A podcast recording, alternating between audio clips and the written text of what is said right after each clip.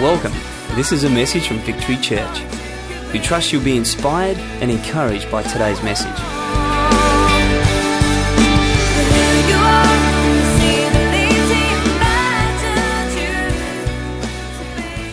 Oh, hi everyone. Oh, I, I, I've got to say, I hate blinding lights.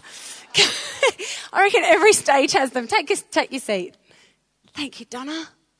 I'm trying to remember everyone's name that I've met so far, so I'm just rehearsing them. Wow, everyone's very quiet. Can I move this? Sorry. I like to be close to people. Everyone's really quiet. Hello. Hello out there. Well, I'm very excited to be here, and it's a great pri- privilege. And I'd like to thank Pastor Kath for inviting me to come. She has never heard me speak before, so this is a bit of a risk, but I am sure that it will be okay. But um, I just want to honour before I start my mother in law and my three sister in laws that are here tonight. I love them very dearly. Yay, give them a hand to my mother in law, thank you for producing the best man in the whole world. Honestly, he is the best husband and father that exists. And uh, I adore him. So thank you so much. And thank you to my sister in laws who I love very dearly. I don't want to get emotional, but anyway. Um, I really believe that um, tonight God's going to do something incredible. Uh, I didn't just come here to have a nice conference and speak a nice word and get a pat on the back and go, gee, you're a really good speaker. I, um, I came with the word of the Lord because I believe that God is raising up an army of women that are no longer going to just speak gossip, slander, and rubbish, but are going to speak the word of the Lord and change a generation. Because we are not here to just play happy church. We are here fighting and waging a war against principalities and powers, against the demonic realm. And I know that sounds pretty heavy, but you know what? We are. We're not uh, waging war like the Old Testament where the men would go out to battle and spear each other and cut each other's heads off, but we're waging a war against the demonic realm, the prince of this air that has taken dominion. And he takes dominion over, over us ever so subtly, and we just fall into the trap and we buy into his lies and we walk around like a sleeping giant or a dead man walking. Because God wants to revive what is in us and work through us so that we can bring change to a dying world.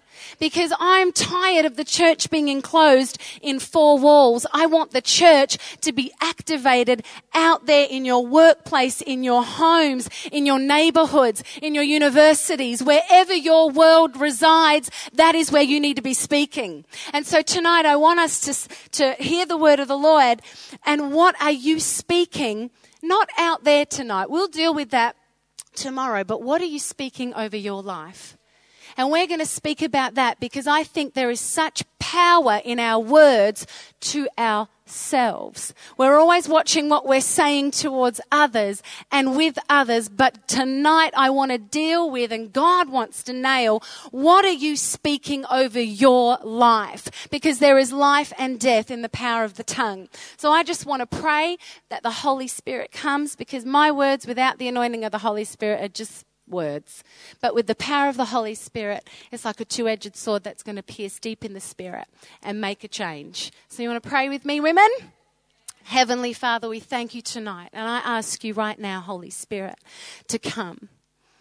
You've already been here through our praise and worship to you, but I pray right now as our hearts are opened and expectant that you would come and as these words come out of my mouth, Lord, that they would pierce the spirit and the heart like a two edged sword and that the word would not return void, but they would bring change and they would bring a deposit into each and every life. And we would carry what was heard, that our ears would not just hear the words, but we would be doers of the word. So I pray tonight, have your way in Jesus' name. You know, um, I have two children. I have a little girl called Holly and a little boy called Taylor. And um, my daughter Holly is just the most adorable thing in the world. And um, she's just hilarious. You know, when people, ba- I have a lot of babysitters in my life because I wouldn't be able to do what I do without them. And so it's funny to hear, you know, the little stories after each Sunday when they're looked after and, you know, whenever they're looked after. And every time it's so funny, but they always say, you know, Alex, Holly is just like you. When she, you know, consoles Taylor, she's just, you know, it's going to be okay, Taylor. Now, now, just settle down. That's enough. And they'll just crack up and laugh at her because she's just like me. She speaks like me. She acts like me, why is that? Because she's around me 24 7. She's watching me. She's taking everything in that I do. She watches the way I speak with her father. She watches the way I handle situations in the home. She listens to me on the phone. She listens to me when I'm ministering with people. She watches me at the shopping center when I'm not really getting good customer service. She's watching me when there's a bit of a hard time at home and everything's going wrong that day day. She watches what I say. She's listening to every word. So, you know, take a little check. And if you've got sons and daughters, don't ever get angry with them when they, when rotten things come out of their mouth because guess where they've learnt them from? Oh dear.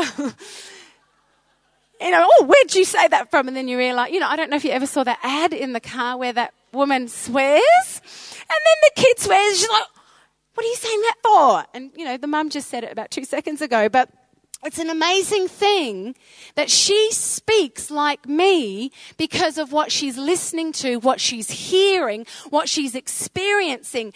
And you know, it's either good or it's bad. You know, and that's, we've got to watch what we speak over our lives because it actually impacts all of those around us.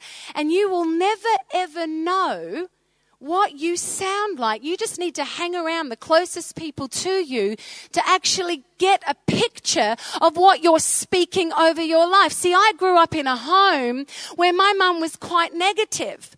Everything was a problem. Everything was too hard. Everything had a crisis attached to it. And so when I was growing up, it was amazing how I would just see the negative and I would start to go, oh, well, you know, this is going to happen. Every time we get to a party, something bad happens. So I started to speak out these truths that I thought were truth, but they're not truths. I would do a certain thing a certain way because of the way my mum would speak over us or the way my father would speak over us. And I began to speak over my life the same way. And in Proverbs 18:21, we know the scripture. It says, "Death and life are in the power of the tongue." And those who love it will eat of its fruits. Now, I don't know about you, but what are you speaking over your life? Because sometimes it is death and you don't even know it's death, but you're eating of that rotten fruit. And it's amazing. It says those who love it, that's death and life, not just the life part but the death, and we become comfortable with these words that we speak over our lives, and they become natural. I don't know what you say over your life, but you see, out, I found that whatever's in your heart just has its way of bubbling out into your mouth. It's not actually from your mind, it's actually out of your heart. And the Bible says that in Matthew 12:34 that out of the abundance of the heart the mouth speaks. I don't know what you're like when no one else is around and a pressure point comes to you or a crisis comes to you, what comes out of your mouth first?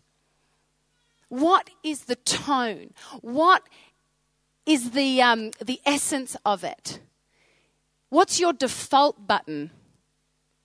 Because these are the things that will begin to form your life.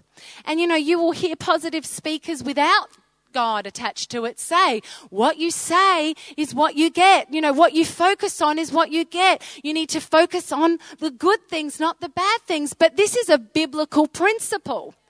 And as women of God, we need to check what we're saying over our own lives. And it gets affected by the things that have been told to us right from when we were born.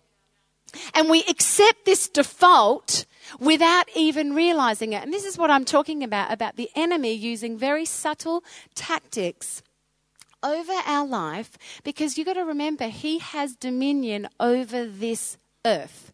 We handed that over to him in the Garden of Eden when we said, now you can have the authority over the airwaves. So you've got to understand, ladies, that in this atmosphere, our default is negative. The default in this fallen world is a negative mindset. And we are fighting these principalities and powers in the atmosphere. So don't just think when you get this fiery dart that enters into your thought that, oh, that was just me and I'm just thinking of it. It's the enemy because the only way the enemy can get you is in your mind. And those words form mindsets. Those mindsets become ways of thinking. Those mindsets become strongholds and they become a pattern and a way of doing doing things. And God's saying, no, no, no, no. You've got to get your heart right. You've got to understand who you are and whose you are. And you've got to start shifting the atmosphere with your words in your own life. Because if you think a certain way, you will become that. And again, Proverbs 23 says, uh, verse 7 For as a man thinks in his heart, and as we go, we're women here, but that's for everybody. For as a man thinks in his heart, so is he. See how it comes from the heart? The core of your being. This is the center of who you are. When your heart is affected, everything else gets impacted, everything else gets changed. And it's our heart that needs to be renewed. That's why we have to give our heart to the Lord and give it over to the Lord. We don't give our minds to the Lord when we commit our lives to Him. We give our hearts, we give our lives. It's the core of our being because out of the heart flow the issues of life. Out of the heart, when the heart is affected, the mouth is affected. And how is your heart, ladies? Is it hurting? Is it rejected? Is it broken? Is it offended? Because if those are the issues of your heart, then your mouth isn't going to be speaking very good things. Trust me, I've been there. There's no such thing as a little wrong thought. Seeds grow into trees. You're a seed that's grown into a adult person. Everything starts as a seed.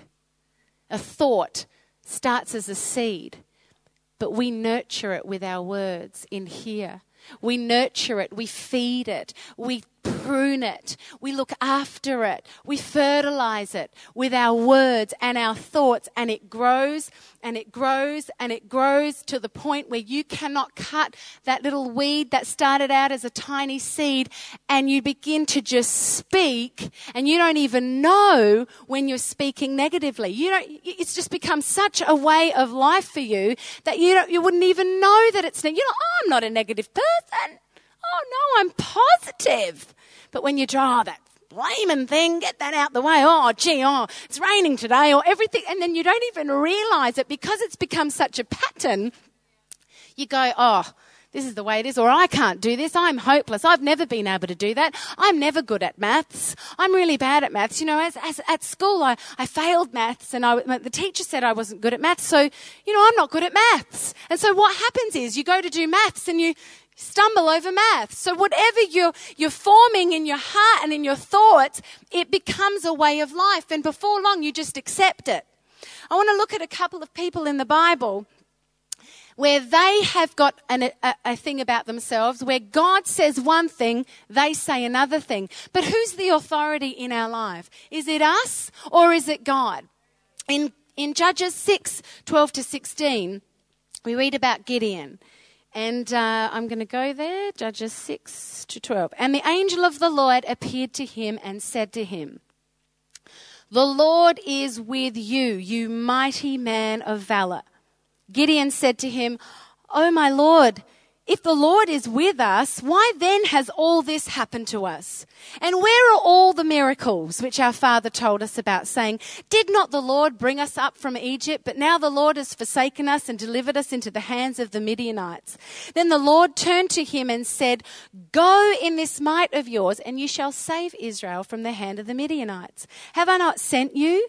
So he said to him, Oh my Lord, how can I save Israel? Indeed, my clan is the weakest in Manasseh, and I am the least in my father's house. And the Lord said to him, Surely I will be with you, and you shall defeat the Midianites as one man. I mean, here we have a dialogue with God, and He's telling God what He is. Here is God. He is the authority. He created him.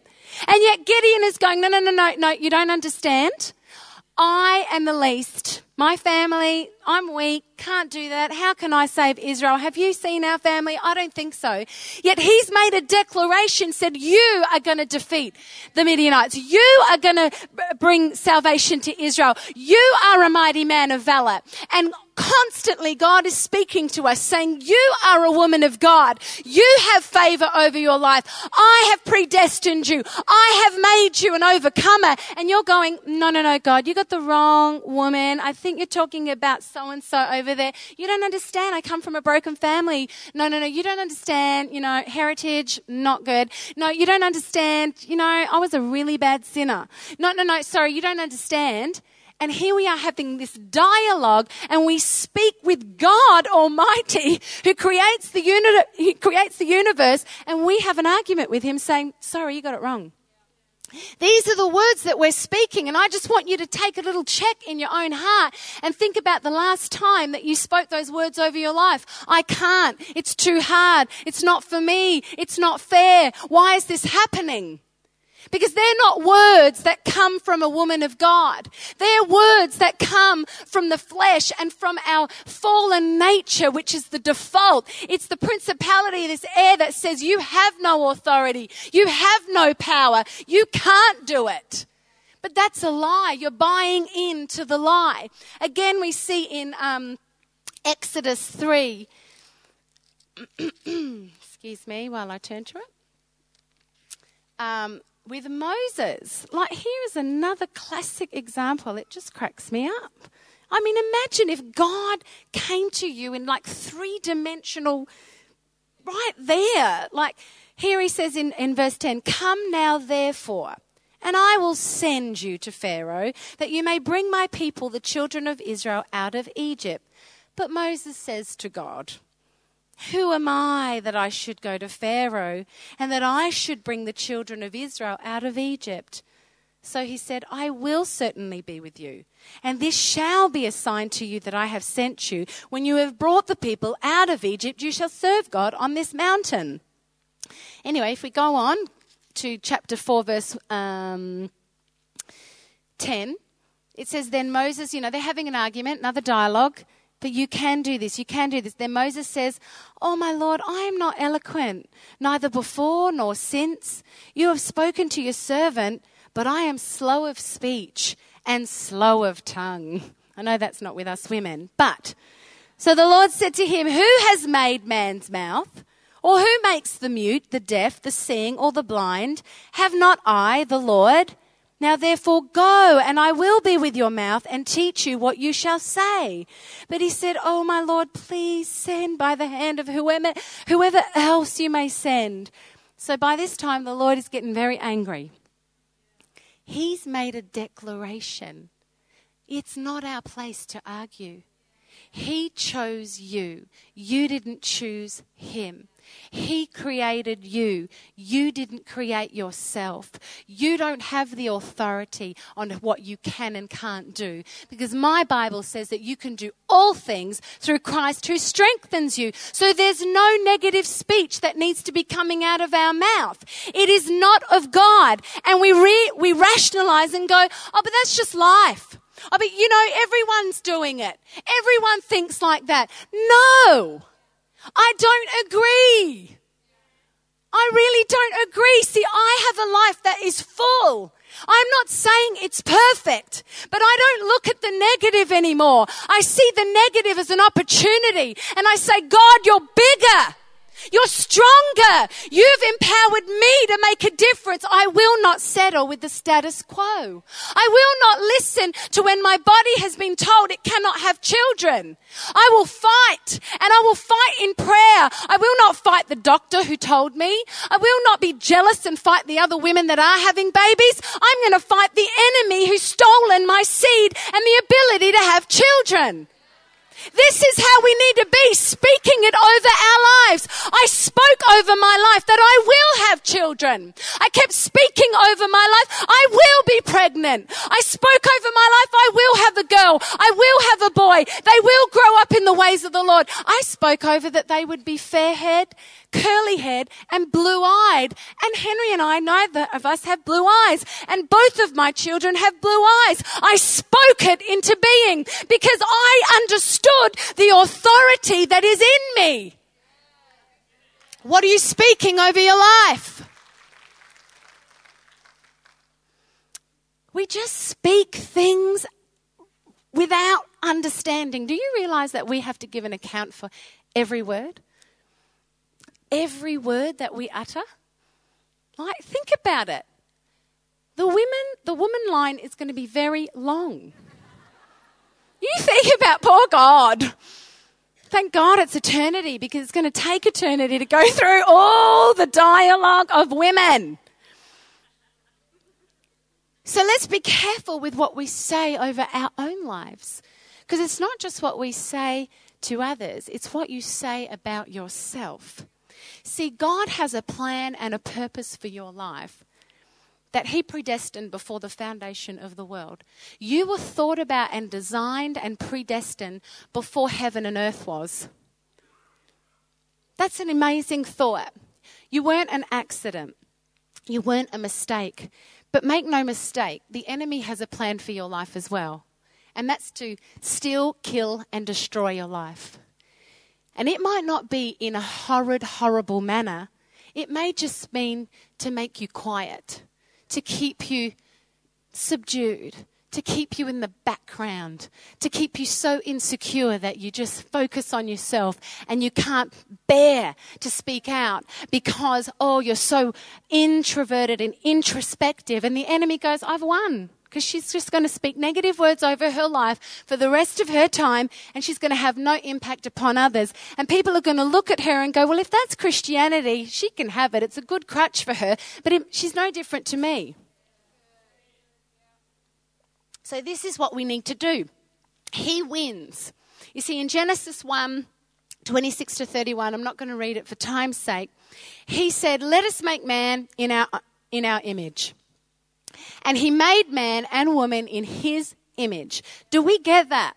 We are created more intricately and with more purpose than the angels in heaven. We have more authority and more dominion than the angels in heaven, yet we don't understand our position and we speak over our lives like we're some piece of rubbish. God said it was good when He made you. He doesn't make duds. He doesn't make things that are broken. He doesn't make things that are ugly. He doesn't make things that are fat or skinny or tall or short. He makes things good. He makes things healthy. He makes things strong. Yet it's the enemy that comes in with the lie of the pit of hell to say that you are this and you are that. And so you begin to believe that lie. Remember what I said about Holly?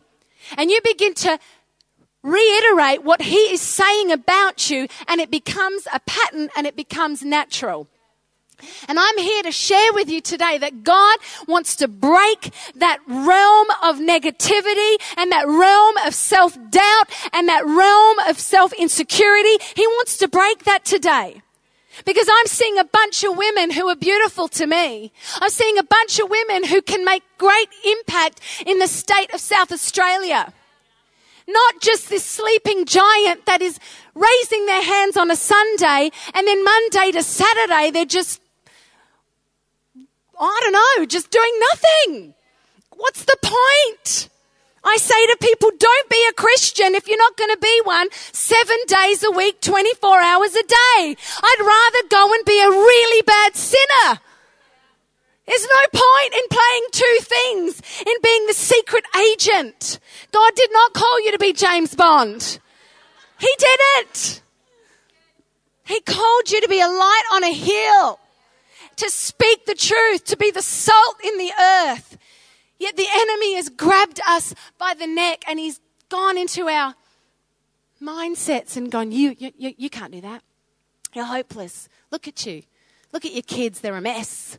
Look at you, you've got a failed marriage. Look at you, you couldn't do anything. Look at you, you've just, everything you touch just falls to pieces. Look at you, you can't get your, yourself together. You can't, you've got so many fears, you've got so many insecurities.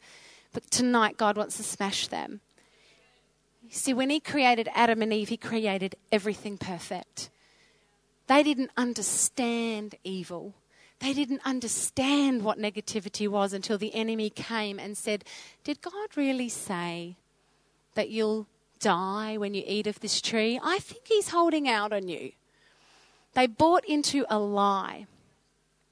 And from that moment on, humanity has been at the mercy of a demonic idiot who speaks only lies. I want you to understand if this week, and you know, I'm included in this, if you've heard the words in your mind and in your heart and in your thoughts of, I can't, it's not fair, it's too hard, why did that happen? I'm not good at that. Why is this happening to me? How, why did that person do that to me? This is not fair. Who, who said any of those things? Yeah. So it's really, really easy to hear the voice of the enemy, isn't it?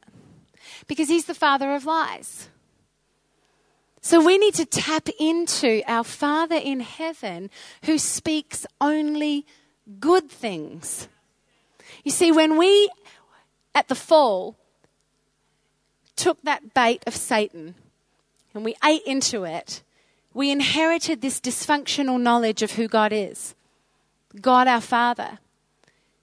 And we see him as this God sometimes who punishes or, you know, withholds from us or gives to some and not to others and makes us wait or perhaps is trying to teach us lessons all the time through adversity. But that's not the truth of God's word. If you read God's word, he is only good. He is a just God. But that was Old Testament when he was harsh, when he was judging.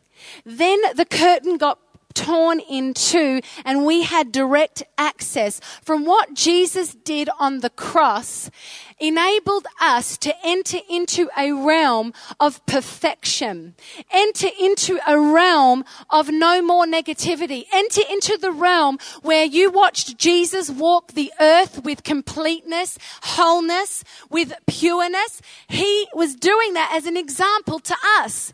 And often we look at that and go, well, that was Jesus. You know, he walked the earth, but he was deity. He left deity and came to earth as a human being.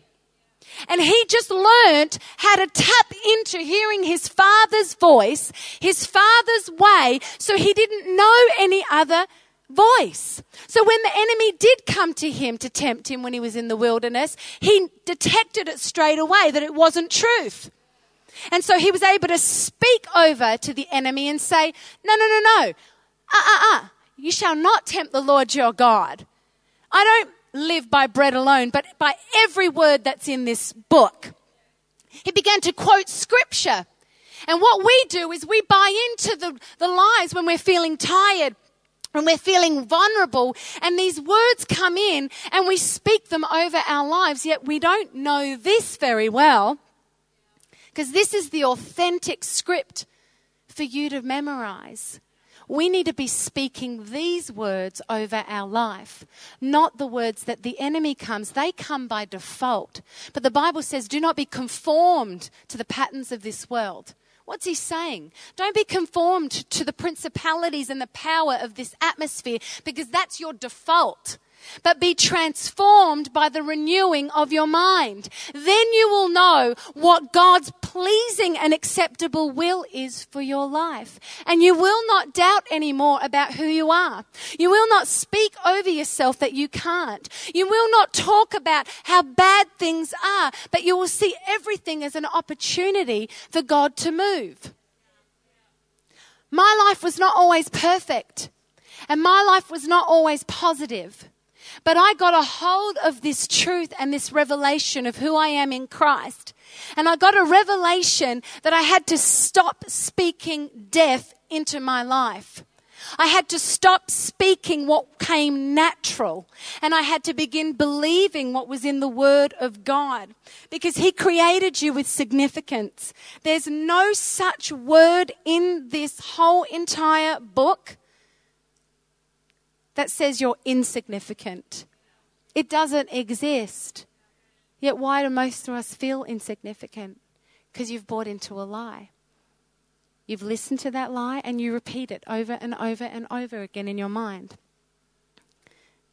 The Lord has never, you know, I was watching a thing tonight as I was getting ready about women in Africa, in North Uganda, who go into a hut before they get married for two months.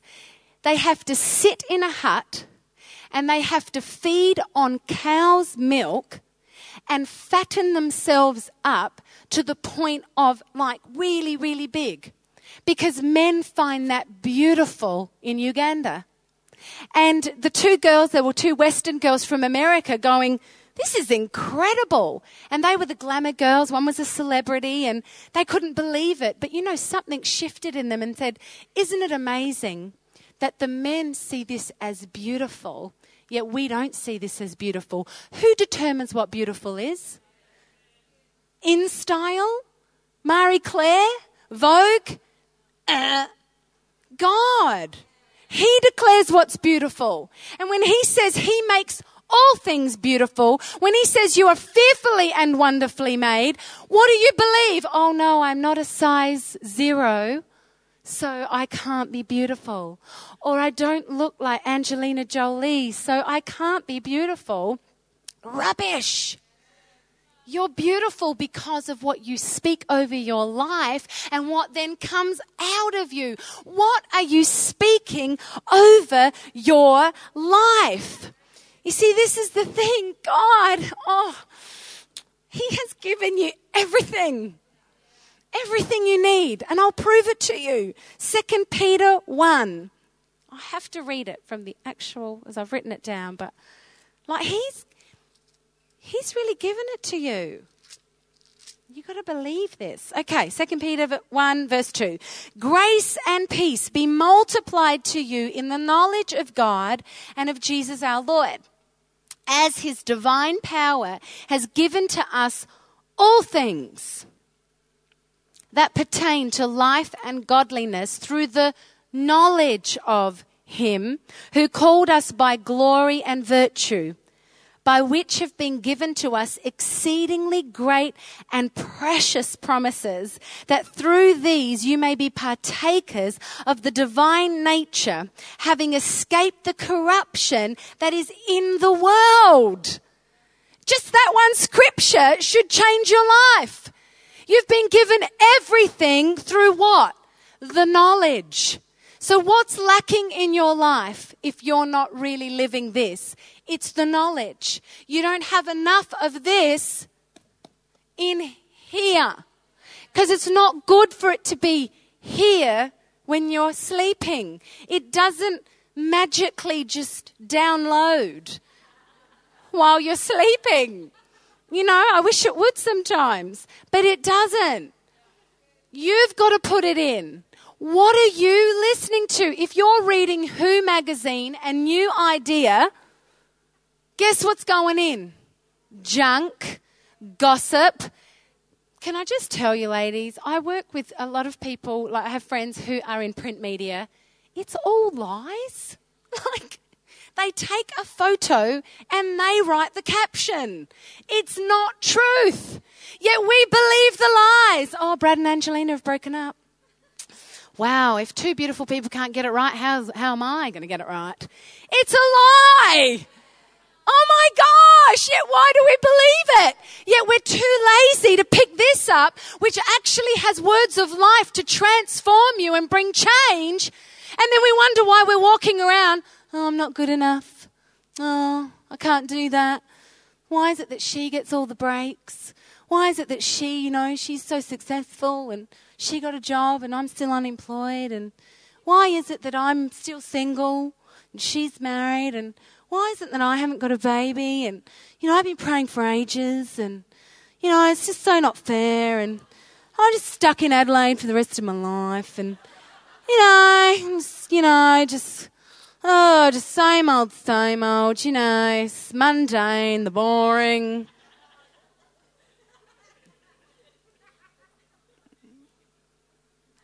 I need to lose a few kilos. I need to get a facelift. I need to get my hair done. Oh, I need to go on a holiday. I'm so tired. And these are the words that keep going over and over and over. You look at your husband some mornings, you think, why did I marry him? of course I don't. but you know, we speak these words because our flesh loves to stroke the wounds. Oh, tell us how hard it is. How much we do as women, you know, no one works as hard as I do, you know. Oh, you know, just before I came, I put on three loads of washing, folded the clothes, put on two dinners, and, you know, made sure that everything was right. And, you know, had to drive the car, pick up a friend, you know, get, get my hair done, get my makeup done. Oh, and I'm just here by the grace of God. You know, we think it's this hard. I hope you're not taking photos of me with those ugly faces. But, you know, this is what we listen to. But do you know what we're doing every time we do that, ladies?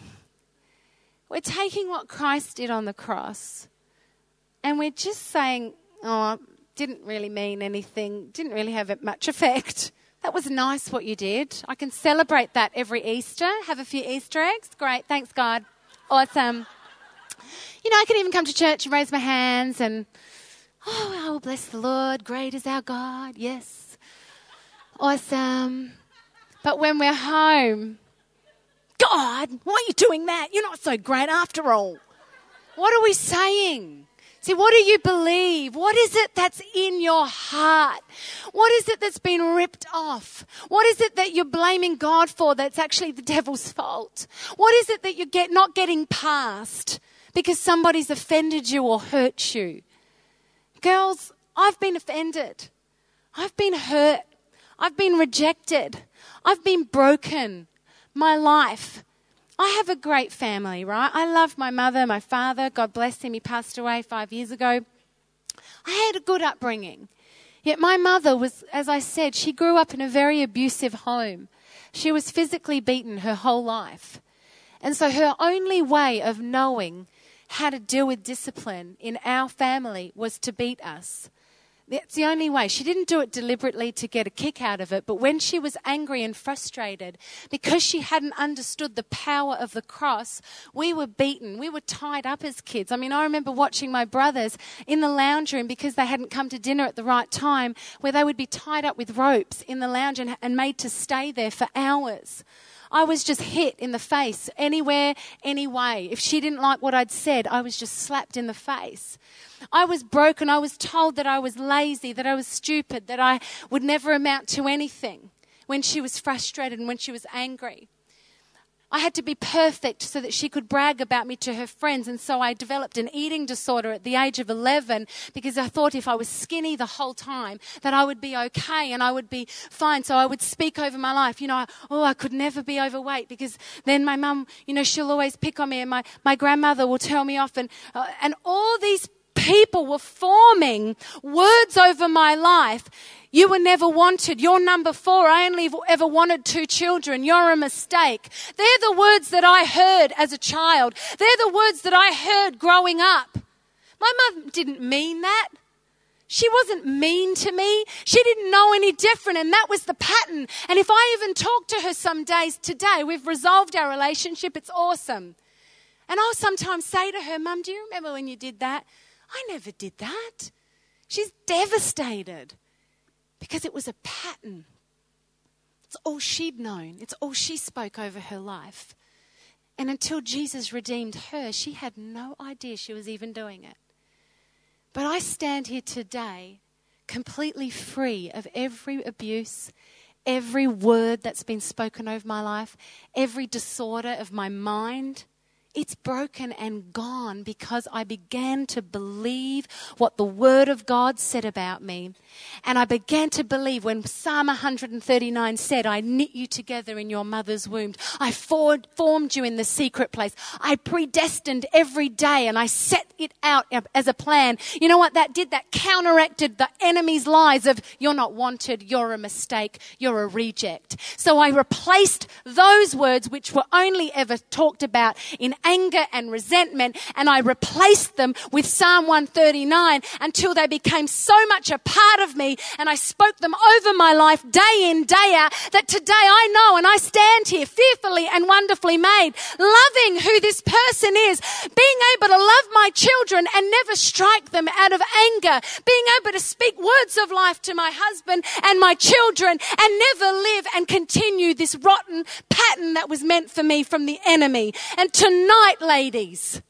God wants to do a work in your life. I am not here to make you laugh and tell you some nice thoughts. I am here as an ambassador from heaven to say you don't need to be speaking lives of death over your um, words of death over your life anymore. Because it's true what Pastor Kath said. You frame the world you live in by what you speak. You frame it. Nobody else. Don't you blame so and so for your life. Don't you dare blame your background. And I know some of you here don't have to be a prophet to know that some of you may have been abused, been treated very badly. I am not making light of that. But you know what I am saying? That the God who sent Jesus Christ to bear every sin, every infirmity, every abuse, every sickness died so that you could be free.